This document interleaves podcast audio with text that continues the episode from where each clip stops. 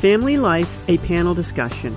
Hear stories and real world advice from people with SCI about having children biologically or through adoption, parenting, and fulfilling other important family roles after SCI.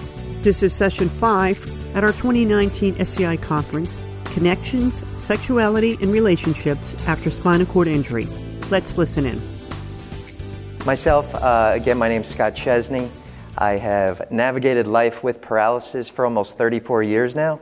Uh, first 15 years of my life was on my feet, and then I basically woke up to paralysis. I didn't have an accident, injury, or any kind of trauma. I had what's called an arterial venous malformation, and it was congenital, so I was born with it. Didn't affect me until I woke up one morning after a high school basketball game and was left paralyzed.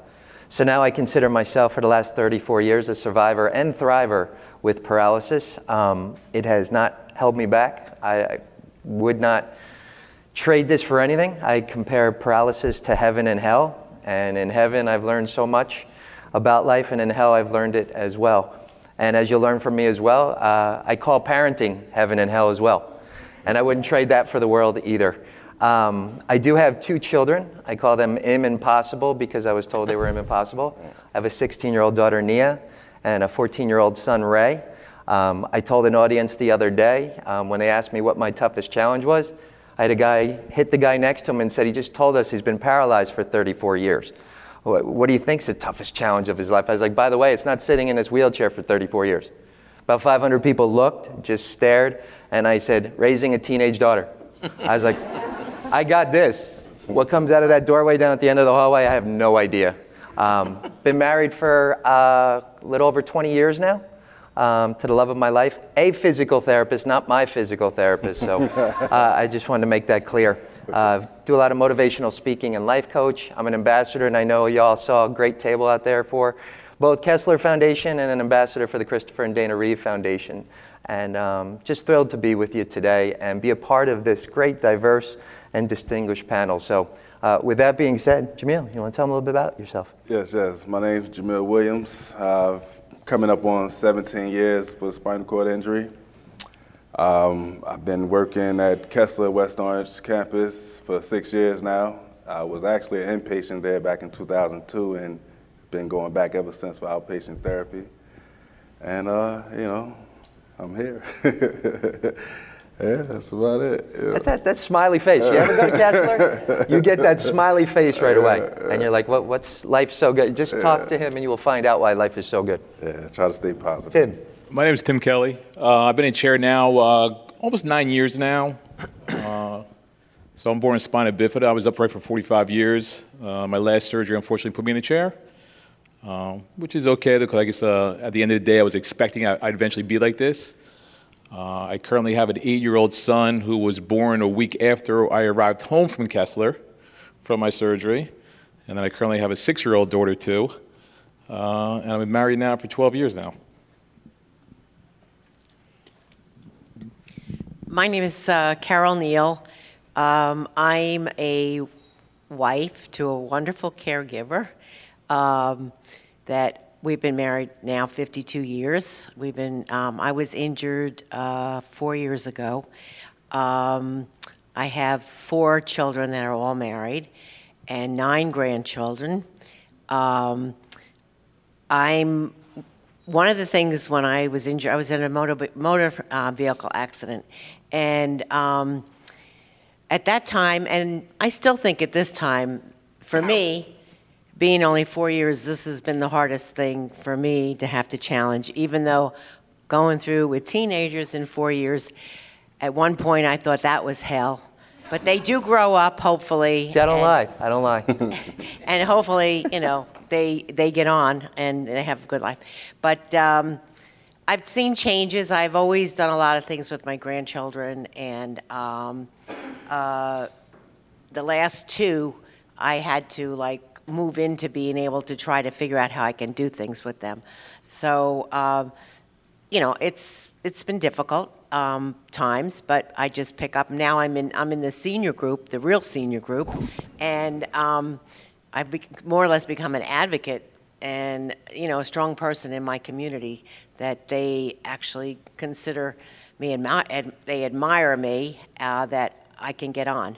And uh, the one thing I know when I was first injured, I looked around and I went into the um, uh, gym and I saw all these people and I thought, boy, I thought I had it bad. And then I'd see this one, that one, whatever.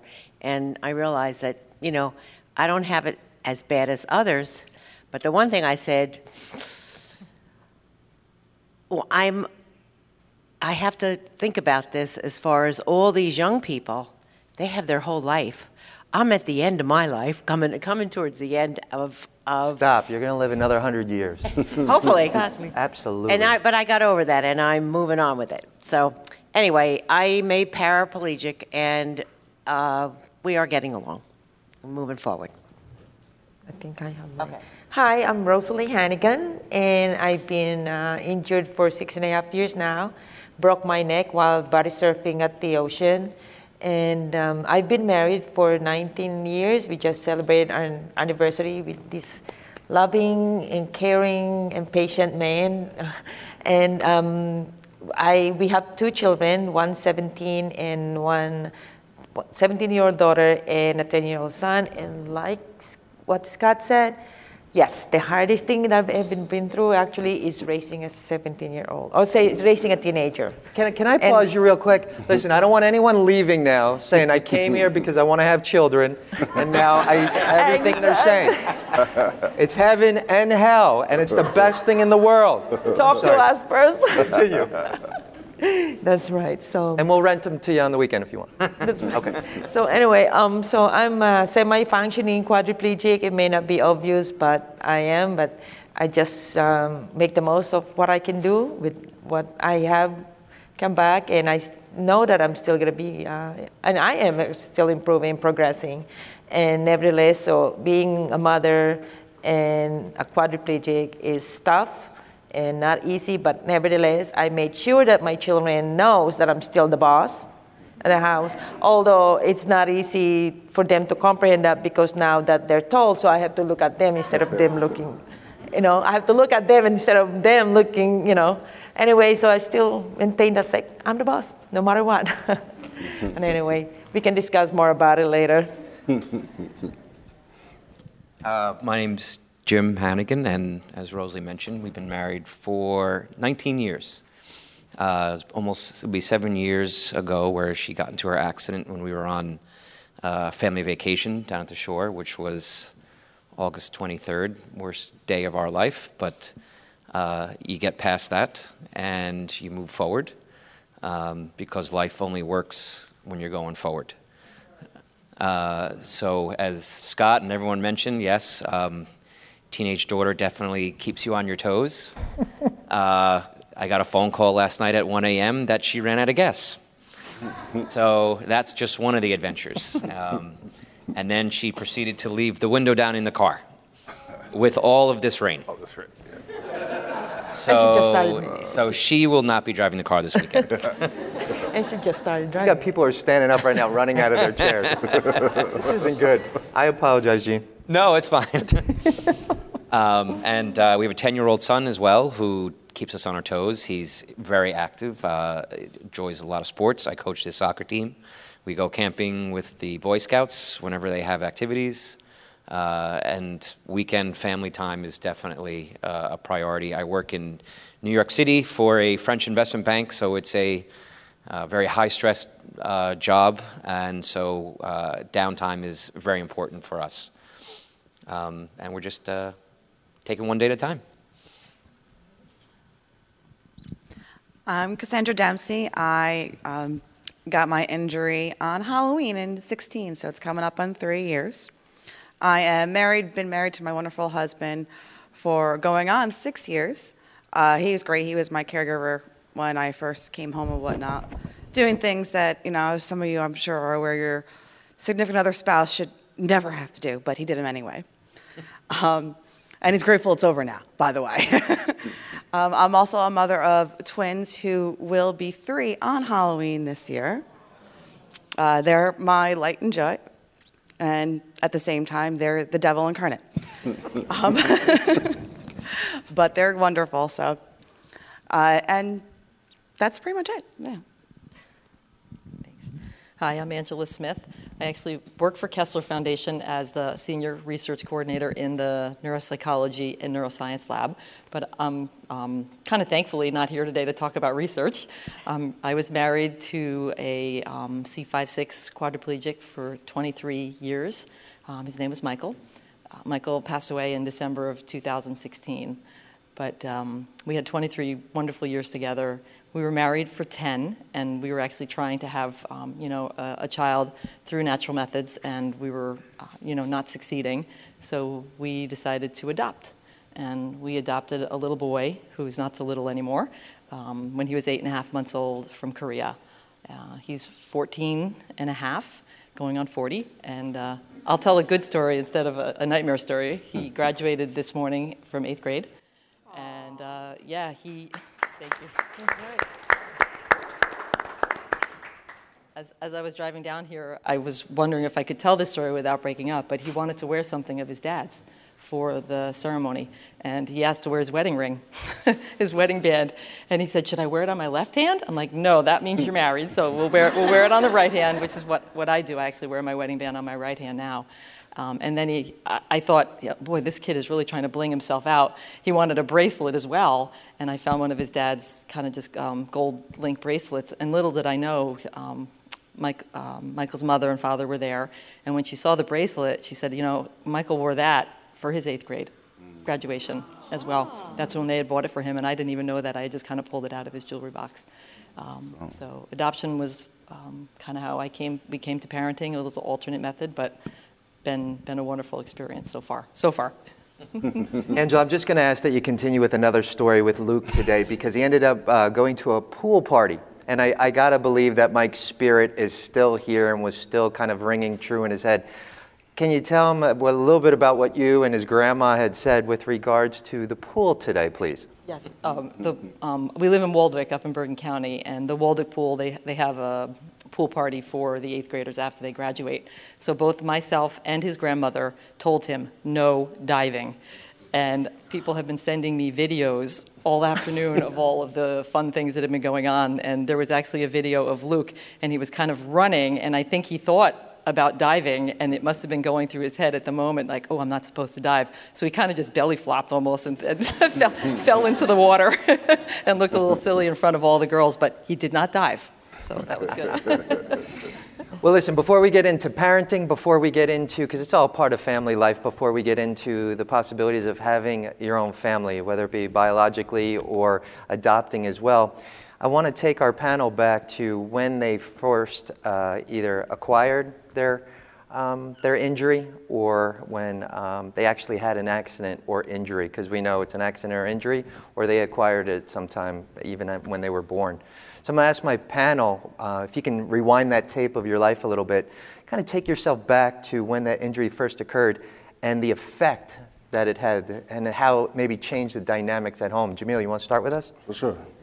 Um, well, my injury happened 2002, July 8th, which is six days after my, my birthday on July 2nd.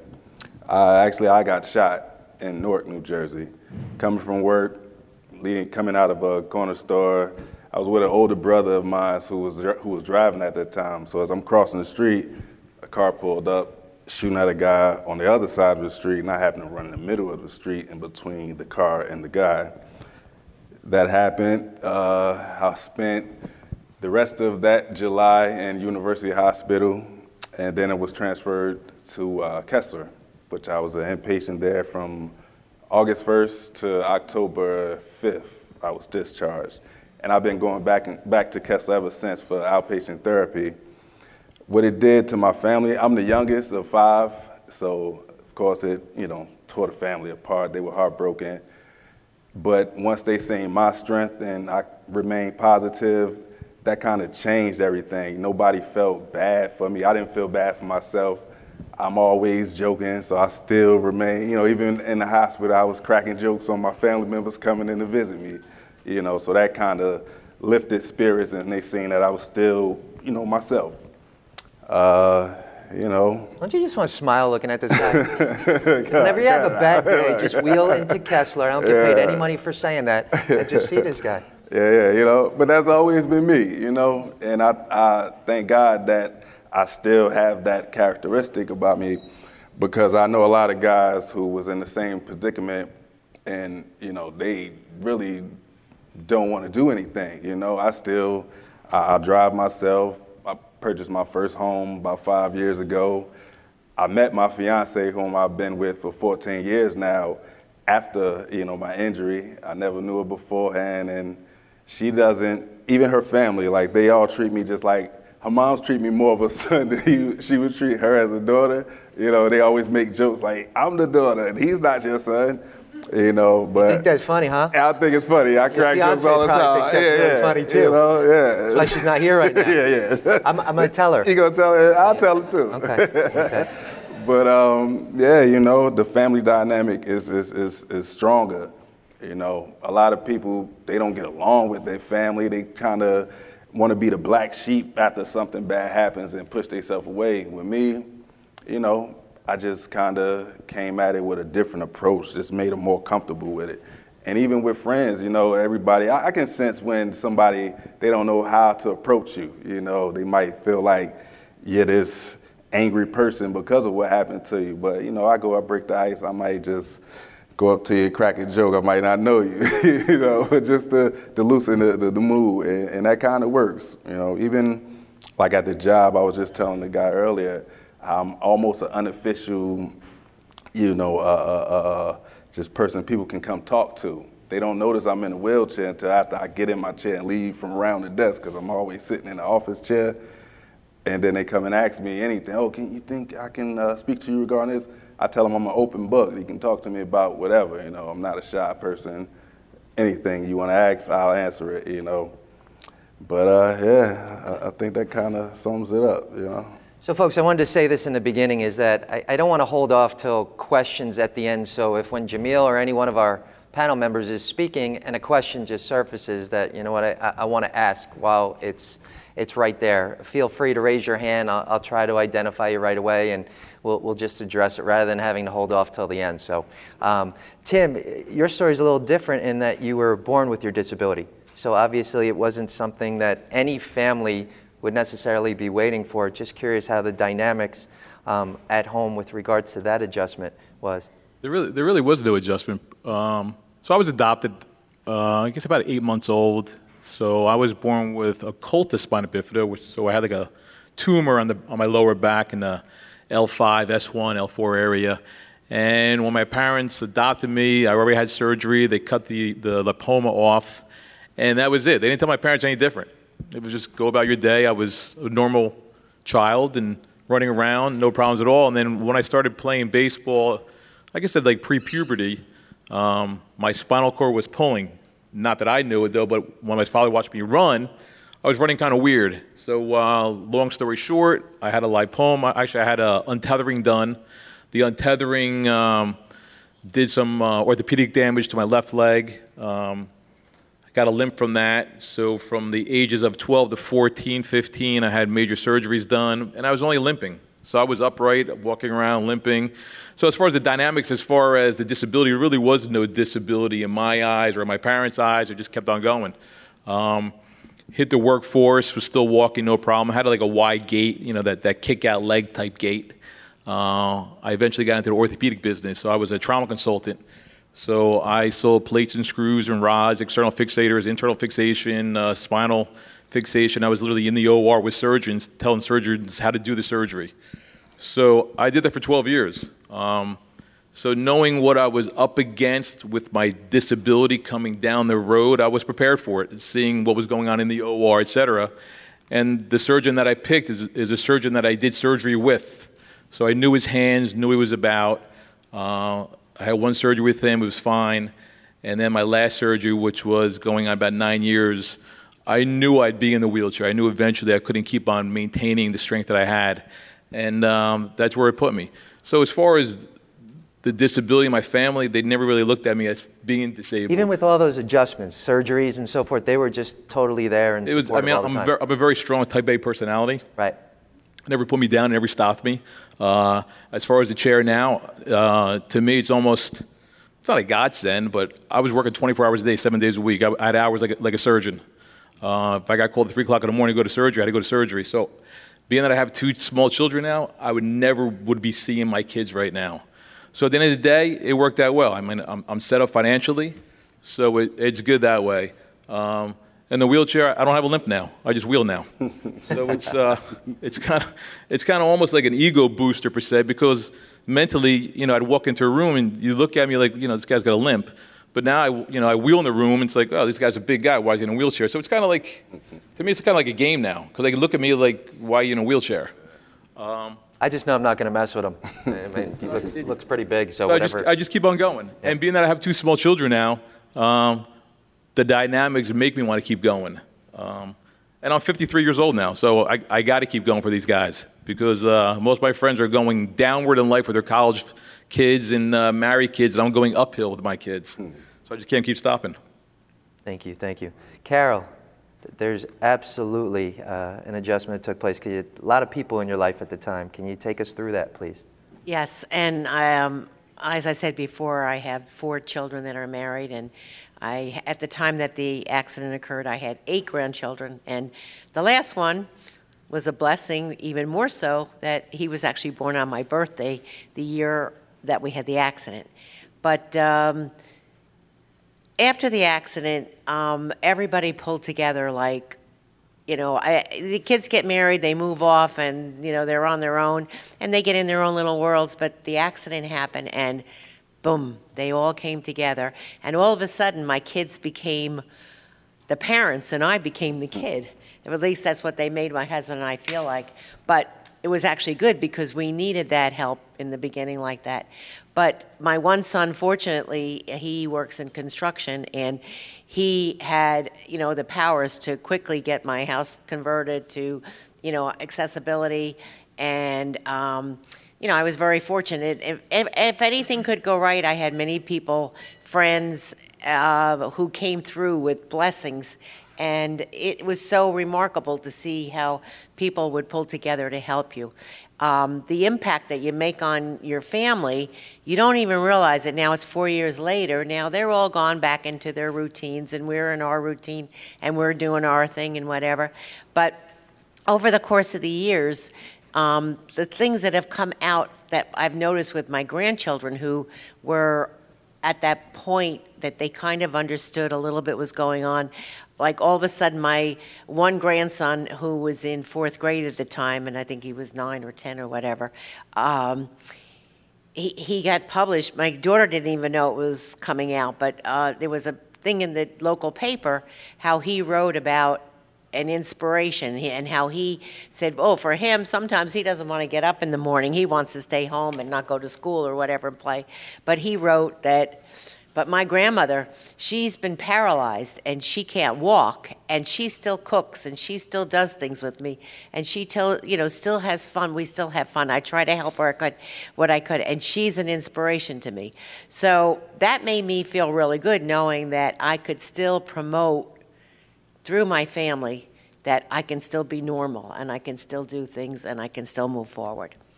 Mm. And Rosalie and Jim, um, obviously, I mean, there, there was a marriage already in place. Was curious to know how it affected the dynamics here, but also other family members. Well, first of all, I'd like to get, uh, uh, give a uh, background about myself. So, uh, before my injury, I was actually working in New York, commuting to New York every day, and then uh, coming home and pick up my kids because it was summer at the time. And I was so busy, I don't stop. I come from, uh, from work, dress them up, bring them to the pool, and after the pool, I bring them to the park because there's a movie going on. And I was really very busy with them, but I liked it because at the time, my daughter is only 10 years old and my son is only three years old. So when, uh, when this thing happened, so then when, um, then when I had my accident, I cannot, uh, people were asking me, were you afraid? I said, no, I wasn't because I didn't know what hit me. I didn't know what this, I said, I was just swimming in the ocean, wave hit me, and I couldn't move anymore. I said, right in the ocean. And so I still didn't know what it is. So I went to Kessler, and then of course, when I got my injury, I cannot move at all, meaning I lost my mobility, I lost my sensation. I was like a newborn. Now I have, been, I have to be taken care of. And I was like, I don't understand this.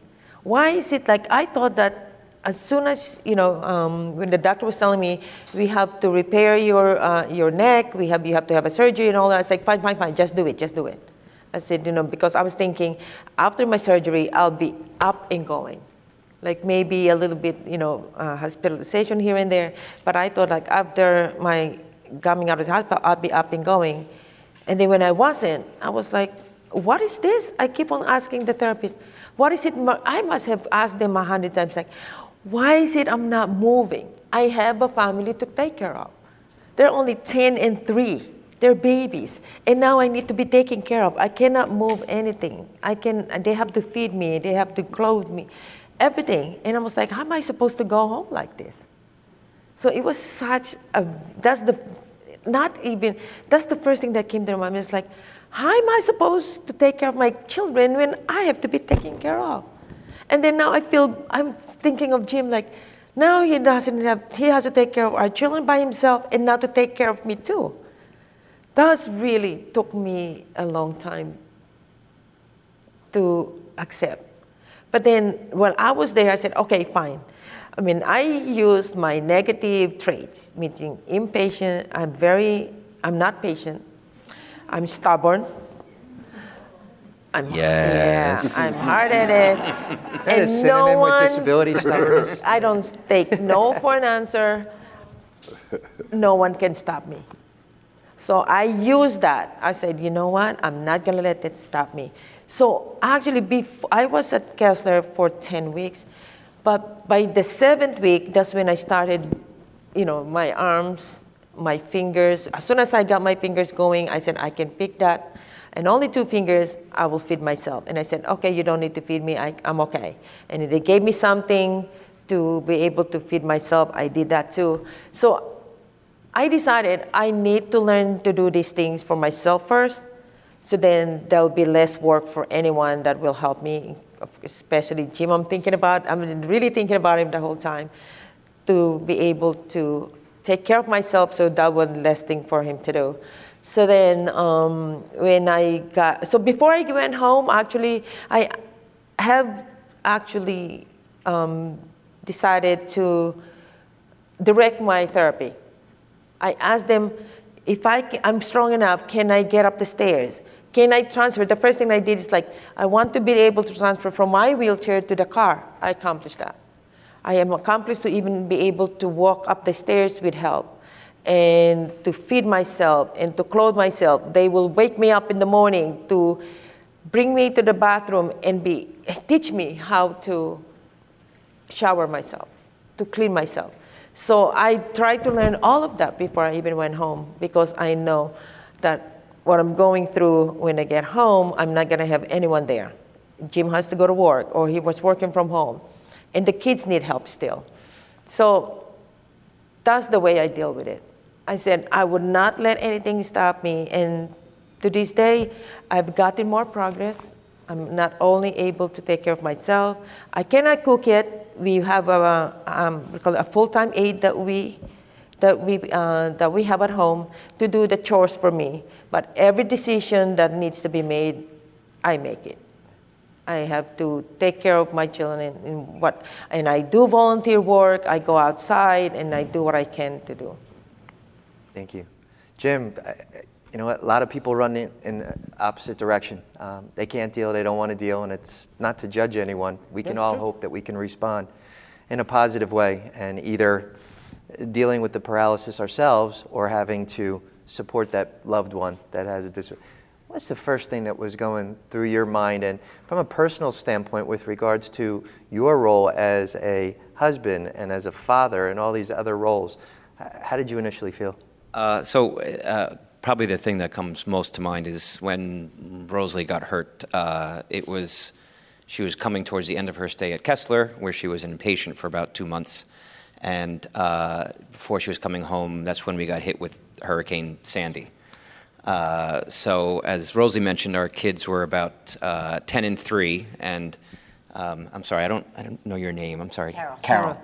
So we were lucky, like Carol was, um, that we had a lot of family uh, rally around us during that time. Um, my parents took the kids uh, during Sandy because we knew they were gonna, we were going to get hit hard in New Jersey, and they were in Pennsylvania, so they took them, they took the kids. Uh, so what Scott mentioned, really what comes to mind for me is Sandy hits. Now I'm home in a dark, cold house by myself, no kids. Wife is definitely going to have issues, uh, lifelong issues. So you have a couple choices. You either, I'm looking outside, I'm watching the storm go by, and you either run towards the storm and you're not afraid of it, or you back down. And you really have to make the choice to push forward every day.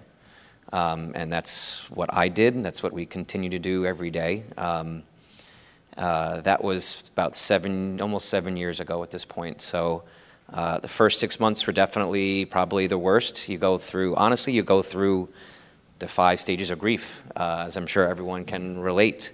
Uh, for me, it was a lot of anger, uh, no doubt. Um, and uh, you push through that, you get to the other side, and uh, in some ways, life is even a little bit better for us because, as Rosie mentioned, she was in New York.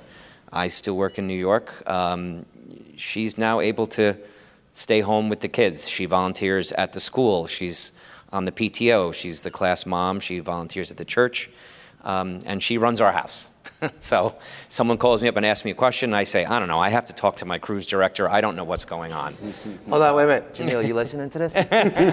Just checking. Okay, okay. Taking notes. Okay.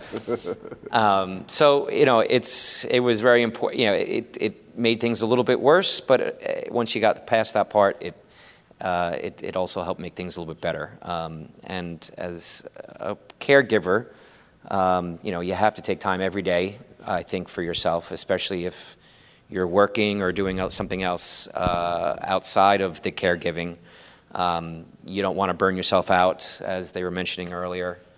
Um, you want to stay healthy as much as you can, uh, especially if you have young children. Uh, they were 10 and 3 at the time, so all of our thoughts were and focus was on them. Um, but now that we're past that, you know, you have to take time to yourself every day. Otherwise, you can very easily burn out. So. Let me say, uh, that's one thing that Jim and I talk about. Like, okay, there were kids. We cannot let my disability change the way they grow up. So, meaning uh, we did not stop them from doing things. In one way or another, we'll find people to bring them to whatever they're doing. So they're living a full life because uh, we want them to have a nice life, and a normal life growing up, uh, growing up, so that um, you know they will not, hopefully not, be mad at me for missing something, or and really be sad like oh I didn't I was not able to do that because my mom is in the wheelchair. So we try not to really. Um, change their lifestyle or change their thing. Now my son is actually in karate. He's doing soccer. We, we whatever uh, we can do to have him enjoy. Normal life. So it's almost keeping a sense of normalcy as much as Correct. you can Exactly. in navigating paralysis. And they deserve that. Sorry? But it shouldn't, though. It shouldn't stop. It shouldn't stop. No, Right, it shouldn't. right. No, but it shouldn't. It shouldn't. No. No, right. It could be different. I, I get more pictures when my kids come home with me in a wheelchair, though, from, from our class. Yeah, yeah, yeah. yeah, yeah. And you're always in the middle. Uh, Yeah, I got it. And you're always in the middle of the picture. I didn't realize my head was so small. My wheelchair- And if I may say also, like when I go to schools, oh, I, I, be, I am demanding, that's another thing I didn't say earlier. So I demand that they actually have the, um, what do you call it, the uh, accessibility. Like I went to the high school and I was like, where's the bathroom here? Is this accessible? I, I checked the bathroom, it's like, it's not accessible. I went to the principal and he said, you know, you don't have an accessible bathroom here. It's like, I might, I, might be the only one here, but who knows, someone may be coming also. And I said, I have son, I'll still be coming. So you need to make that, uh, please, I said, please have an accessible bathroom. And they said, okay, fine, we have the teacher's lounge, there is accessible, you have the key to that. And then also uh, elevator. It's like they all full of stairs. Like, how am I supposed to come up here? I said, oh, okay, we have an elevator there. Just let us know when you're coming, and we'll make sure that it's open for you. I said, okay. And then, uh, then I even talked to the superintendent, of the district. It's like, these schools are not accessible. You have to have accessibility in all the schools. I said, because no, you don't know who's going to come.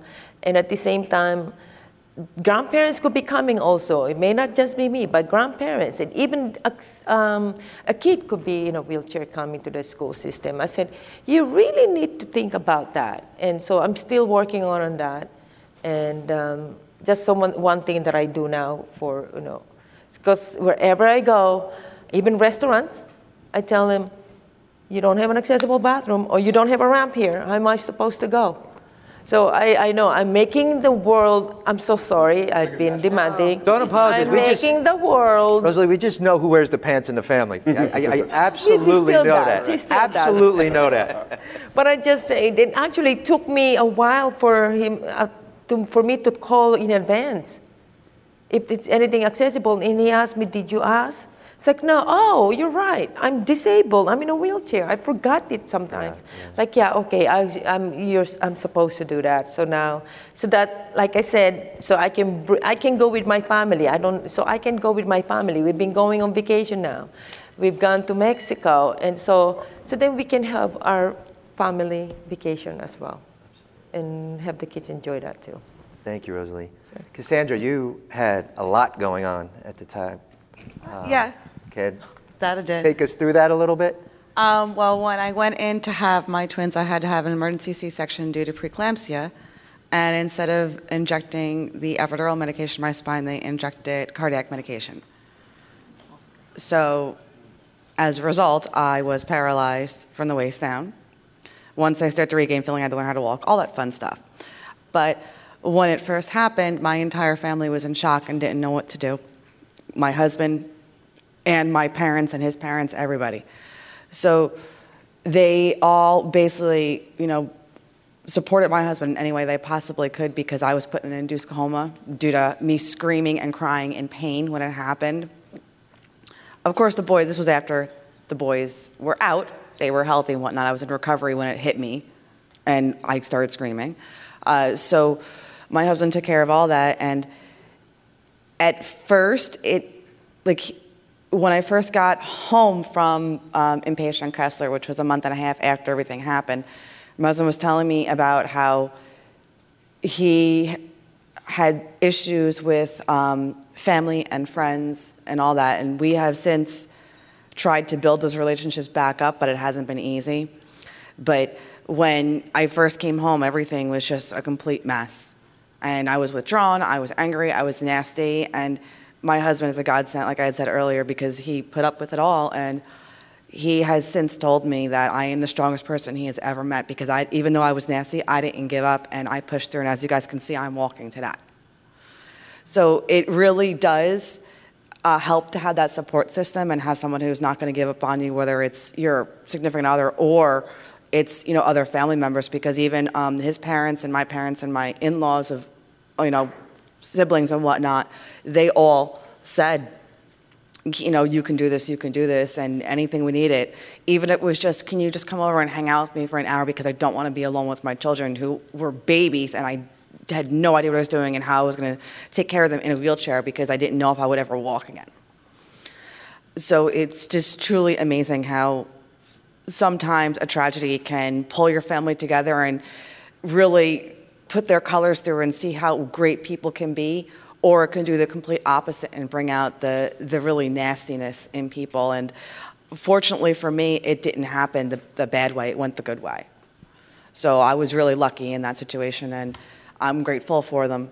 And um, even though there was issues between my husband and my friends, you know, they they just understood what where, what he was going through and where he was coming from. And uh, you know, I've like I said, I built those relationships back up with them, and they're they're great now you know, they say, well, you, you know, we'll text you once in a while, smiley face, hi, how you doing, all that fun stuff. And when, you know, when you're able to see us or you want company, you text us and we'll be there. And they always have been since they said that. So it's really been a, a blessing that things have turned out the way they have with them, with all my relationships, family and friends included. Thank you, Cassandra. Before we transition to, I was going to say, before we transition to parenting, there was a lot that was just shared here. Does anybody have any questions? Did you have some questions in the front, please? I don't have a question, but I have a comment that I will be remiss if I don't speak up. I could talk to you for the next five hours. We have so much in common. Rosalie, I've always been connected with you. I see you all over the halls of Kessler. The only reason why I haven't called you is because I am so busy also. And I, my kids were three, six, and seven when I got hurt. I came Wow. home four months later because I'm a Kessler graduate. But what can I, what I want to tell you is that um, life is so hard. Okay, for anybody, it's hard. Try going through life paralyzed. Like we, we're all rock stars. We are, we are rocking life when, and life is so hard. And you know, you're going to be superheroes to your kids because when your kids grow up and they're parents, they're going to say, This is the hardest job in the world. How did my parents do it? And they were paralyzed. How did they do it? Yeah, it? when is my daughter going to say that, by the way? she will, I promise. when? I just need a time frame. Oh man, okay, I know, I know, I know. So I just, I just hope that all. So I relate to the most to Rosalie. My life is just like yours. I have a rock star husband. I volunteer. I cook. I chauffeur. I, I do everything for my kids. So active in my church, but I feel victorious 24 seven. Don't you all? Don't you all feel victorious? The, the worst thing, oh my god! No, it's, goodness. it's, it's, it is heaven and hell. And I'm glad that my panel backed me up on that because Kessler would never invite me back to do anything if they didn't. oh my Um, goodness. but it is that way. But if you think about it, is that in those moments of hell, you learn so much. In that, that moment, feels like the end of the world. Mm. We all Oh. went through that experience. Oh, yes. And, and we've been through a lot of, but you look back on them, and whether it's character, whether it's resilience, whatever it is, that's what those moments built within us. Oh. And then the heaven. I, I'm sure that, uh, you know, what, whether it's friendships, you just said that you developed here. Had this not happened, would you have even been in Oh one my another's goodness! lives? So no, I'm there- euphoric. there's so many, there's I so am many blessings. euphoric all the time. Yes. You're because- euphoric all the time? Well, most of the time. Well, I'm also, I'm also, An no, I'm just kidding. I'm also on Cymbalta. That has something to do with it. what? in Malta. What's Cymbalta? What's that? It's an antidepressant that they use for neurogenic pain. Oh, they should be a sponsor here. Man, I do not have a bad like day. I do not have a bad day, but I just want to say I admire all of you with a capital A because I know how hard life is. Life was hard before my spinal cord injury. And now, you know, and it's very hard now. But I have a great husband like Jim is, and we have a saying that um, equaled yours. My husband loves the movie Ramshaw Redemption, hmm. Hmm. Sh- Shemshaw Redemption, and Oh, there's a line Rede- in there, Shawshank Shawshank Redemption? Redemption. right? Yeah, Okay, no whatever, problem. whatever. And he always says, you either Jim's get like that busy too. living or you get busy dying. Oh, I And- love that. And he's been part of the solution ever since, you know, Yeah. 17 years now for me. Hmm. So, but I just want to, I had, I had to just, I love you guys. That I don't even know you, but I love you. Thank you for sharing it. Thank you. Thank you. Any other questions so far as we transition to parenting? Okay. Well, Angela, I, I want to start with you. So, um, Michael was, his level of quadriplegia again was C5, C6. C5, C6. So, when you adopted Luke, um, what were some of those things that came easily to him from a physical standpoint in doing with Luke? What were maybe some of those areas where he needed assistance, but he was still able to do it? And where were those areas that maybe he, he didn't even go to that may- maybe bothered him at times? But again, anytime you were to see these three, but see Michael and his son as well, you would see that like just so much was overcome, but there was such a love and a bond. You would see this little boy just leaning against his dad whenever he could. Every once in a while, his dad would like uh, with this power chair move up or move backwards just to see his son fall. I mean, it, it was, it was great to see the chemistry that those two had and the three of them had. But you could take us through some of those adjustments that were there. And, and I know it must be tough for you because you're there knowing that you can do all these things, but knowing full well how important it was for Michael to do them. Yeah, well, it's funny you say that. When we adopted Luke, Michael was in a manual chair. So there was a lot that, you know, I still needed to do to help Michael. And Luke was very little at the time. So, um, you know, going out, going shopping. Actually, I never needed to bring a stroller because Michael was a stroller. He would have Luke on his lap and all the Christmas presents on his lap and everything attached to the back of the chair and things like that. Um, but when Michael moved to the power chair, all of a sudden he was able to take off with Luke and they could kind of do their own thing and they had a lot of you know um, bonding time. But then I'm like, now what do I do? so there wasn't a whole lot there that I felt uh, uh, that I could help with at that point. Um, I think the thing that helped Michael the most, and there were challenges, believe me, as a, as a parent, um, uh, a quadriplegic parent, and he was eight months old when we got him. Um, and we would put him, you know, down on the floor, and he wasn't even walking when we first got him, and he would just kind of take off with that commando crawl. And Michael would look at me with this terror in his eyes, like, "I can't get him. I can't get him." And I think that was one of the biggest challenges. Like he would look to me like, "Make sure you keep track of him because he's going to get away from me really fast, and I'm not going to be able to get him, and he's going to get himself into some really, um, you know, not such great situations." But Michael dealt with everything in his life, whether it was parenting, his disability, his job, with a sense of humor. And just when you were saying that, Scott, about you know moving a little bit away from him to see if he would fall down, um, he always kept that sense of humor about um, his life and about parenting.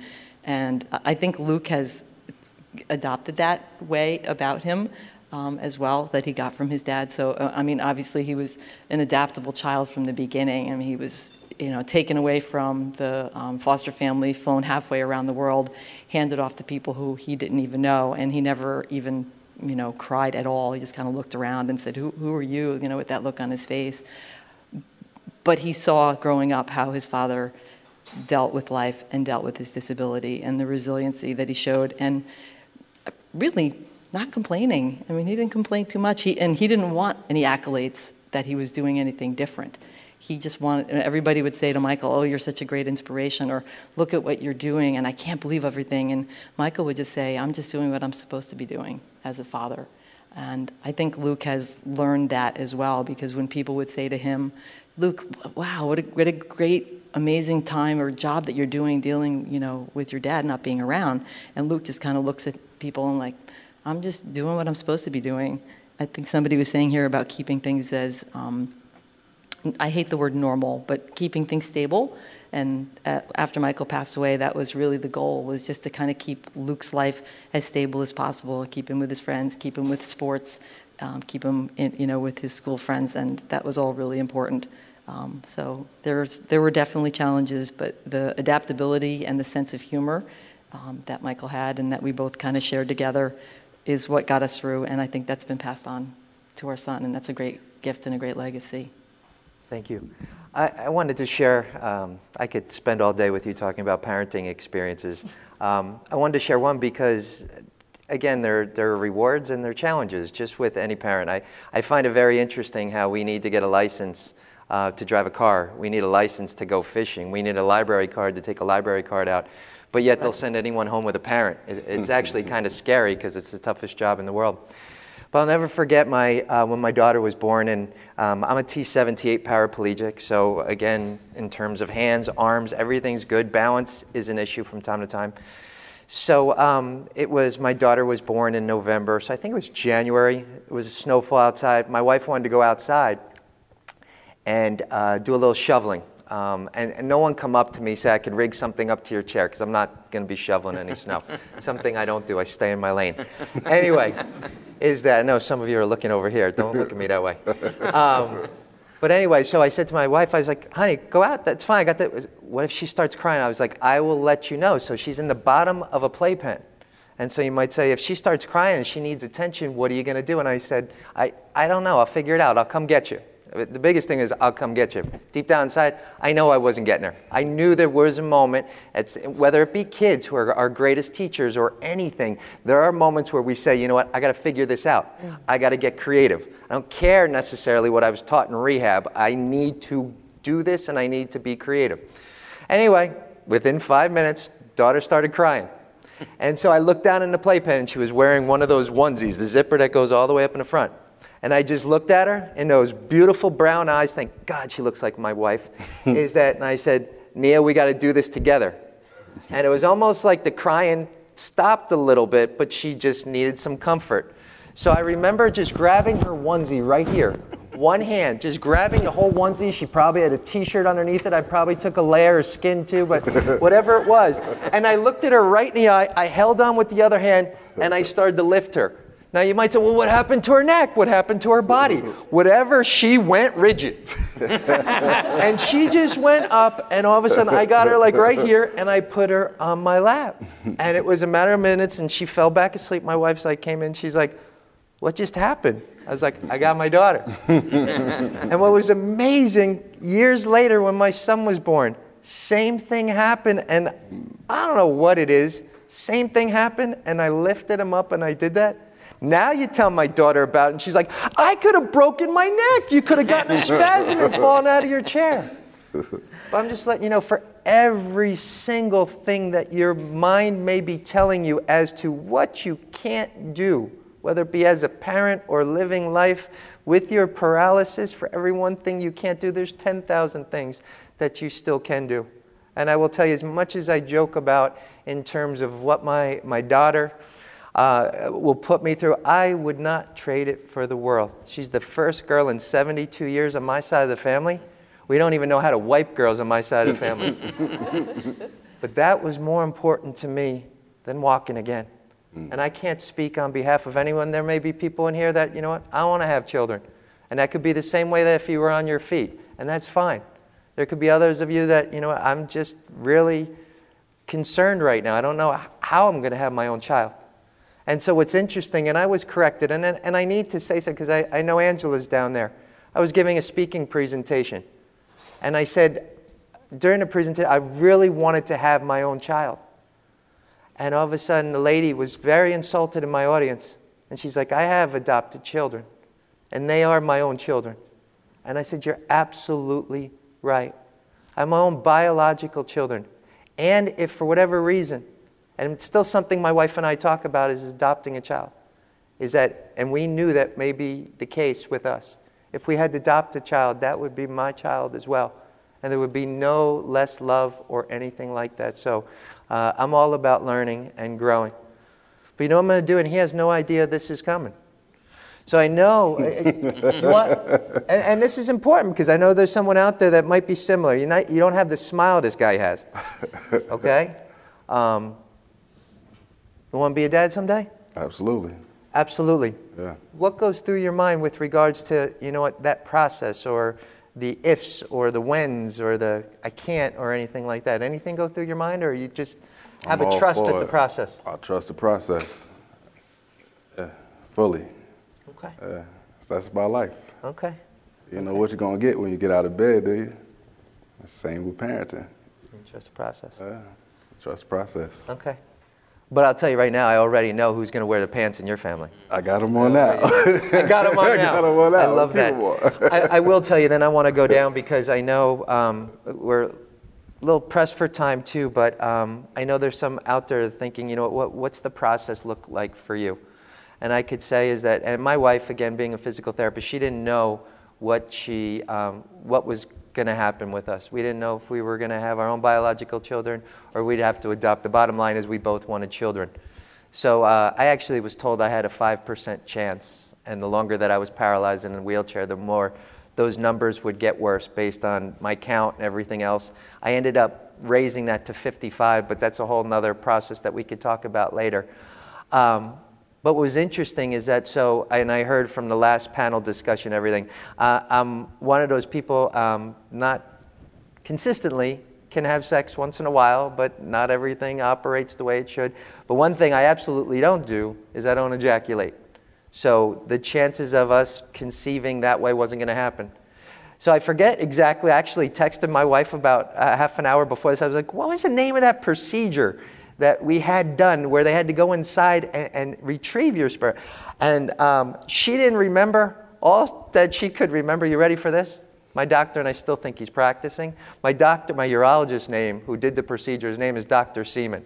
I, am not joking about that. Perfect. But I will never forget, I was put under, and he said he was seconds away from closing me up and just saying, Scott, there's nothing here.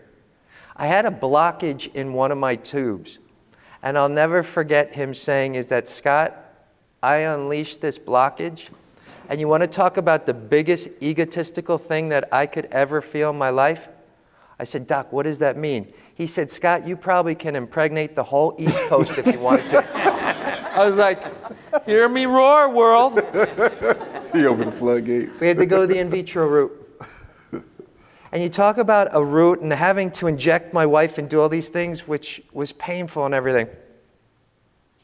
For everything that we had to go through and not knowing if we were going to have children at all, when I started going around to the different centers that we were thinking of doing this through, we, we settled on a company, uh, RMA, Reproductive Medical Associates.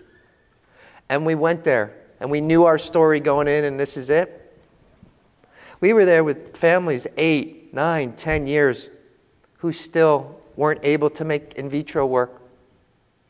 My wife and I did it two times, and both times it took. And so, as someone had mentioned it before, you know what? And, and I don't like to go there, but sometimes we need that to put life in perspective. You know what? It could always be worse, it could always be more challenging. Don't go there right away because I don't want you to feel sorry for another human being. Do not. But if you feel like you can't get out of your own way and you're struggling with something, just ask yourself how much more challenging it could actually be. I'm asking anybody else on my panel difficulties with regards to possibly having a child, wanting to have a child. Anybody from that? Mine was, uh, mine was easy. Best 10 seconds of my life. Best second? Twice. There you go, twice. So, ha, ha, t- a little bit for the group. So, No, well, well, my wife was pregnant before, uh, before I was in a wheelchair for, for my son. Uh, as I said, I came home a week before she gave birth.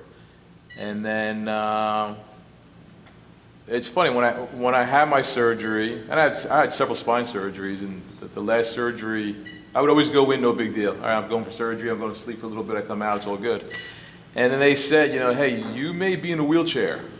You may not be able to have kids again. You may not be able to do this. And it kind of struck me. I was like, oh, this is kind of real this time. And it, it was real. So I wound up in a wheelchair, but luckily my wife was pregnant.